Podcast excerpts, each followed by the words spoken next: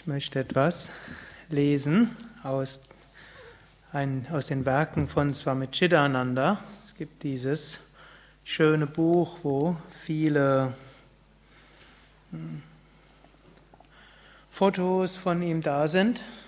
Und die meisten dieser Fotos aus diesem Buch haben wir ja vergrößert in zweite Stockebene 2 vom Gästehaus. Dort sind auch viele Zitate aus seinen Werken oder Vorträgen. Und es hat jetzt aufgeschlagen auf folgenden Absatz.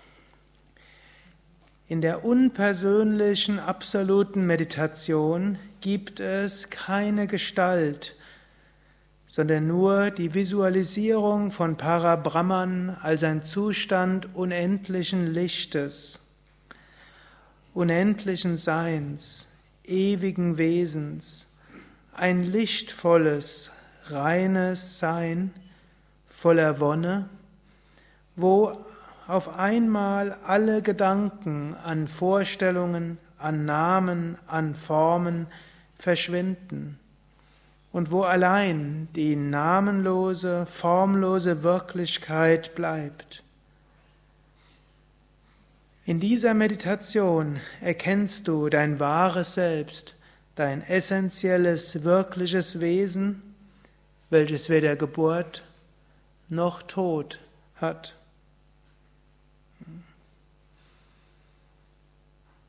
Dieses Zitat ist wie der Gegenpol der Bhakti-Geschichten, die ihr gerade gehört habt, wo im Bhakti-Yoga verehrt man Gott in vielen Namen und vielen Formen. Der Bhakta weiß, ja, letztlich ist Gott nicht verstehbar, nicht erkennbar und jede Form ist eine beschränkte Form. Und weil dem so ist, können wir Gott in jeder Form hm, verehren. Wissend, es ist ein Hilfsmittel, wie wir hm, letztlich zu Gott kommen können. So ähnlich auch, wenn wir einen Menschen anschauen, dann wissen wir, der Mensch ist nicht dieser Körper. Und verschiedene Menschen, wenn sie den gleichen Menschen beschreiben, beschreiben ihn unterschiedlich. Keiner versteht einen anderen Menschen wirklich. Wenn er ehrlich seid, wer von euch kann sagen, dass er sich selbst verstehen würde? Ich versuche mich jetzt schon seit 35 Jahren zu verstehen. Ich bin mir immer noch für eine Überraschung gut. Und hm, wie könnte man jemand anderen so verstehen? Und so ähnlich noch schwieriger, wie können wir Gott verstehen? Hm? Und wir können entweder sagen, ja, hm, wir können Gott nicht wirklich verstehen, aber wir können uns zu ihm hinwenden. So ähnlich, wenn man sich selbst verstehen will. Patanjali sagt ja, wenn man mit dem Herzen können wir die Natur des Geistes verstehen. Also mit Liebe können wir uns selbst verstehen, nicht mit Kritik. Und mit Liebe können wir andere verstehen. Und das ist letztlich das Bhakti-Yoga. Wir richten unsere Liebe zu Gott. Wir lassen das Herz sprechen.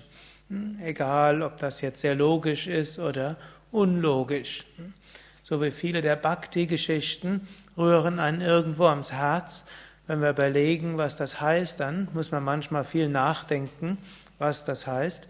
Wenn wir es aber uns auf dieses Bhakti einlassen, spüren wir Gott. Gut, und die andere Weise ist ne, diese Jnana-Weise. Wir sehen Gott, von Anfang an sagen wir ja, hm, Bilder und Worte sind Konzepte unseres Geistes. Zeit, Raum, Kausalität sind Konzepte unseres Geistes. Wenn wir jetzt dies, die eigentliche Wahrheit verstehen wollen, dann gilt es, Worte zu transzendieren, ohne Worte, ohne Konzepte.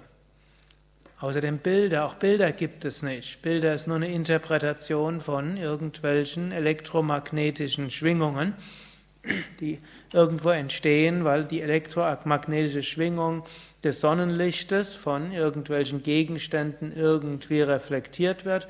Das trifft auf unsere Netzhaut und dann schafft unser Hirn oder unser Geist irgendwelche Bilder. In der Welt gibt es keine Formen. Wenn ihr mich hier anschaut, da denkt man, ja, hier hört er auf. Hm? Hier hört er nicht auf. Hier wird nur ein bestimmter Teil des, des Lichtspektrums wird reflektiert, aber es gibt andere Teile, die gehen da durch. Röntgenstrahlen verschiedene kosmische Strahlen und Radiowellen, Fernsehwellen und so viele Wellen gehen einfach durch. Also es hört hier nicht auf, es ist nur eine Illusion. Wenn wir abstrahieren von Worten, abstrahieren von Bildern, abstrahieren von Vergangenheit, Gegenwart und Zukunft, dann erfahren wir, was wir wirklich sind. Swami Chidananda sagt weiter, diese ist, dies ist die vedantische Meditation über das unpersönliche Absolute. Das ist nicht die Meditationsart der Gottesverehrer, welche es vorziehen, ein dualistisches Bewusstsein zu haben und das Gefühl zu haben, dass sie jemanden verehren. Die Dualität zwischen dem Liebenden und dem Geliebten, dem Verehrer und dem Verehrten. Die vedantische Meditation ist eine andere. Sie wird reine Advaita-Meditation genannt. Und sie geht ein Stück weiter, jenseits. Sie geht zum namenlosen und formlosen Wesen. Sogar jenseits eines Sonnenstrahles, der über die Sonne meditiert. Hier gibt es weder Strahlen noch Tropfen noch Individuelles, es gibt weder einen Meditierenden noch etwas, worüber man meditiert. Es gibt nur das eine ohne Unterschiede. Aham Brahmasmi, ich bin diese höchste Wirklichkeit. Diese höchste Wirklichkeit ist das Ich überall.